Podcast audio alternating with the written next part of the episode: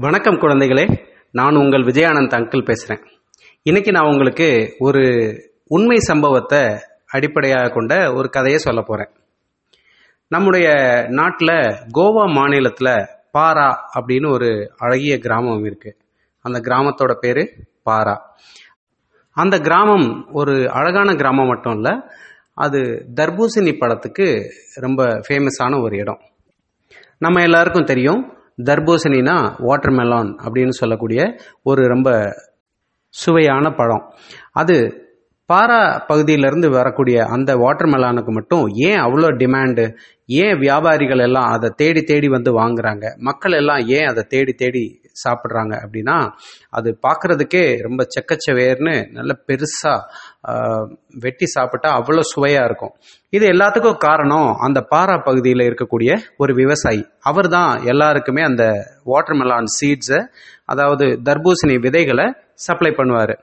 அவர்கிட்ட இருந்து வாங்கக்கூடிய தர்பூசணி விதைகளை வச்சு முளைக்க வைக்கக்கூடிய தர்பூசணி கொடிகள் வந்து ரொம்ப அடர்த்தியாக நீண்ட தூரம் படர்ந்து பெரிய பெரிய காய்களாக காய்ச்சி தொங்கும். அதனாலே எல்லா விவசாயிகளும் அந்த விவசாயியை தேடி வந்து அவர்கிட்ட தான் விதை வாங்குவாங்க. அவருக்கு எங்கேருந்து அந்த விதைகள் கிடைக்குது அப்படின்னு கேட்டால் நீங்கள் ஆச்சரியப்படுவீங்க. வருஷ வருஷம் அவர் வந்து ஒரு வாட்டர்மெலான் ஈட்டிங் ஃபெஸ்டிவல் அப்படின்னு சொல்லிட்டு வாட்டர்மெலான் சாப்பிட்றதுக்குன்னே ஒரு திருவிழாவை நடத்துவார் அந்த விவசாயி. அன்னைக்கு பார்த்தா அந்த பகுதியில் இருக்கக்கூடிய அத்தனை குழந்தைங்களும் அங்கே வந்து வாட்டர்மெலான் சாப்பிட வந்துடுவாங்க அவர் வாட்டர்மெலானை வெட்டி வெட்டி கொடுத்துட்டே இருப்பார். குழந்தைங்க சாப்பிட்டு சாப்பிட்டு அந்த விதைகளை ஒரு பக்கெட்டில் துப்பி வச்சிடுவாங்க. அந்த விதைகள் எல்லாத்தையும் எடுத்து அவர் சுத்தம் பண்ணி எல்லா விவசாயங்களுக்கும் கொடுப்பாரு. இப்படி தான் அவர் விதைகளை சேகரிக்கிறது வழக்கம்.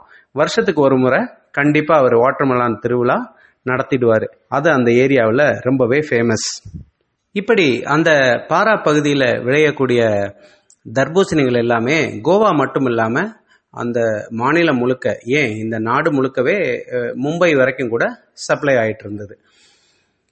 இது எல்லாத்தையும் ஒரு இளைஞர் தன்னுடைய நண்பர்கள்கிட்டையும் தான் போகிற இடத்துலையும் ரொம்ப பெருமையாக சொல்லுவார். நான் பாரா ஏரியாவிலேருந்து வரேன்.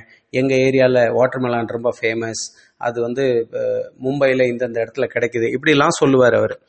இப்படி அந்த இளைஞர் படித்து முடித்து வேலைக்கு போயிட்டு பல இடங்களை சுற்றி தெரிஞ்சுட்டு திரும்ப வரும்போது பாரா பகுதியில் பார்த்தா அந்த தர்பூசணி விளைச்சல் ரொம்ப கம்மியாயிடுச்சு. முதல்ல மாதிரி பழங்கள் பெருசாக இல்லை சுவையாகவும் இல்லை.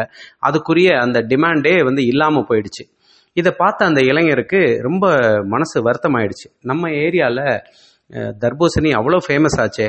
நல்ல பெருசாக பார்க்குறதுக்கே செக்க செவேர்னு செவப்பா நல்ல டேஸ்ட்டாக இருக்குமே. ஏன் இப்போ வந்து அது மாதிரி இல்லை? அப்படின்னு சொல்லி அவர் விசாரிக்க ஆரம்பித்தார் அப்போ தான் அவருக்கு ஒரு உண்மை தெரிய வந்தது. இந்த வருஷத்துக்கு ஒரு முறை வாட்டர்மெலான் சாப்பிடக்கூடிய திருவிழா நடத்தி அதை விதை சேகரிச்சிட்டு இருந்தார் இல்லையா? அந்த விவசாயி இப்போ இல்லை. அவருடைய பையன்தான் அந்த வாட்டர்மெலான் ஈட்டிங் ஃபெஸ்டிவலை நடத்திட்டு வந்தார். அவரும் வருஷத்துக்கு ஒரு முறை அந்த வாட்டர்மெலான் ஈட்டிங் ஃபெஸ்டிவலை நடத்துகிறாரு குழந்தைங்களுக்கு படத்தை வெட்டி கொடுக்குறாரு. அவங்க சாப்பிட்டு விதைகள் அந்த பக்கெட்டில் துப்பி வச்சிடுறாங்க. இவரும் அதே முறையில் தான் அந்த விதைகளை சேகரித்து சுத்தம் பண்ணி எல்லாருக்கும் சப்ளை பண்ணிகிட்ருக்காரு ஆனால் ஒரே ஒரு வித்தியாசம் என்ன அப்படின்னா அப்பா விவசாயி வந்து இருக்கிறதுலே நல்ல பெரிய சுவையான தர்பூசணி பழங்களை எடுத்து குழந்தைங்களோட அந்த வாட்டர்மெலான் ஃபெஸ்டிவலுக்கு பயன்படுத்திகிட்டு இருந்தார். நல்ல தரமான தர்பூசணி பழங்கள்ல இருந்து கிடைக்கக்கூடிய அந்த விதைகளால் எல்லா விவசாயிகளுக்கும் நல்ல தரமான வீரியமான தர்பூசணி விதைகள் கிடைச்சிருந்தது. அதனால ரொம்ப சுவையான தர்பூசணி பழங்களை மட்டுமே உருவாக்கிட்டு இருந்தாங்க. ஆனால் அந்த விவசாயினுடைய மகன் பொறுப்புக்கு வந்த பிறகு அவர் என்ன பண்ணார் தெரியுமா? நல்ல சுவையான பெரிய தர்பூசணி பழங்களுக்கு நல்ல விலை கிடைக்குது அப்படின்றதுனால அதை எல்லாத்தையுமே மார்க்கெட்டுக்கு அனுப்பிச்சிட்டு சந்தையில் விலை போகாத சின்ன சுவையில்லாத அதாவது நல்லா விளையாத தர்பூசணி பழங்கள் இருக்கும் இல்லையா? அந்த மாதிரி பழங்கள்லாம் எடுத்துகிட்டு வந்து இவர் வாட்டர்மெலான் ஈட்டிங் ஃபெஸ்டிவலில் குழந்தைங்களுக்கு கொடுக்கறதுக்கு பயன்படுத்த ஆரம்பித்தார் அப்போது அந்த மாதிரி தரமில்லாத வாட்டர்மெலான் பழங்கள்லேருந்து கிடைக்கக்கூடிய விதைகள் எல்லாமே தரம் இல்லாமல் தான் இருக்கும். அந்த மாதிரி விதைகள் எல்லா விவசாயிகளுக்கும் சப்ளை பண்ண போய் இப்படியே தொடர்ந்து சில வருடங்கள் நடந்ததில் அந்த ஏரியா முழுக்கவே தரமில்லாத விதைகள் மட்டுமே சப்ளை ஆனதுனால நல்ல வாட்டர்மெலான் அந்த ஏரியாவிலேருந்து விளையிறது அறவே நின்று போச்சு. பாரா அப்படிங்கிற அந்த தன்னுடைய ஏரியாவிலிருந்து விளையக்கூடிய தர்பூசணியினுடைய தரம் ஏன் குறைஞ்சது அப்படின்னு விசாரிக்க ஆரம்பித்த அந்த இளைஞர் வந்து பின்னால மிகப்பெரிய பதவியை அடைஞ்சார். அவர் பாரா ஏரியாவிலேருந்து வர்றதுனால அவருடைய பேர் பாரிக்கர் அப்படின்னு முடியும். அவருடைய முழு பெயர் மனோகர் பாரிக்கர். மனோகர் பாரிக்கரா. இந்த பேர் எங்கேயோ கேள்விப்பட்ட மாதிரி இருக்கே அப்படின்னு யோசிக்கிறீங்களா? எஸ் அவர் தான் கோவாவினுடைய முன்னாள் முதல்வர். அவர் இப்போ உயிரோட இல்லை. அவர் உயிரோட இருந்த காலத்தில் கோவா முதல்வராக அவர் ரொம்ப நாள் ஆட்சி செஞ்சு ரொம்ப பேரும் புகழுமா வாழ்ந்தார். அவர் தன்னுடைய இந்த பாரா கிராமத்தினுடைய தர்பூசணி பழத்து கதையை நிறைய இடங்கள்ல சொல்லியிருக்காரு. இப்போ நீங்க யூடியூப்ல தேடி பார்த்தா கூட மனோகர் பாரிக்கர் சொன்ன அந்த கதையை நீங்கள் கேட்கலாம்.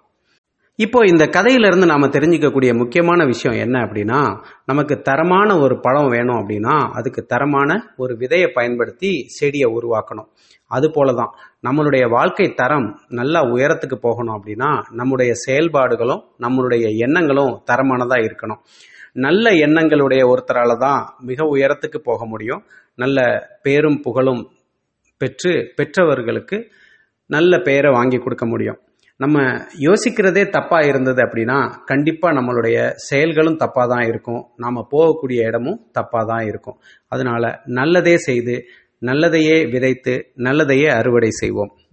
சரி குழந்தைகளே இந்த கதை உங்களுக்கு பிடிச்சிருக்கும்னு நினைக்கிறேன். பிடிச்சிருந்தா உங்களுடைய நண்பர்களுக்கு சொல்லுங்கள் உங்களுடைய நண்பர்களும் இது போன்ற கதைகளை கேட்கணும் அப்படின்னு விருப்பப்பட்டாங்க அப்படின்னா நம்முடைய தமிழ் ஸ்டோரிஸ் ஃபார் கிட்ஸ் அப்படிங்கிற சேனலில் நூற்றுக்கணக்கான கதைகள் இருக்குது அது எல்லாத்தையும் உங்களுடைய நண்பர்கள் எப்படி கேட்குறது அப்படின்னா ப்ளே ஸ்டோரில் போய் pod bean P O D B E A N அல்லது cast box C A S T B O X இந்த இரண்டு ஆப்பில் ஏதோ ஒன்று டவுன்லோட் செஞ்சு அதுலேருந்து தமிழ் ஸ்டோரிஸ் ஃபார் கிட்ஸ் அப்படிங்கிற சேனலை தேடி எடுத்து ஃபாலோ அல்லது சப்ஸ்கிரைப் பண்ணால் அவங்களாலையும் தொடர்ந்து இந்த கதைகளை கேட்க முடியும் அப்படிங்கிற தகவலை அவங்களுக்கு சொல்லுங்கள் நன்றி வணக்கம்.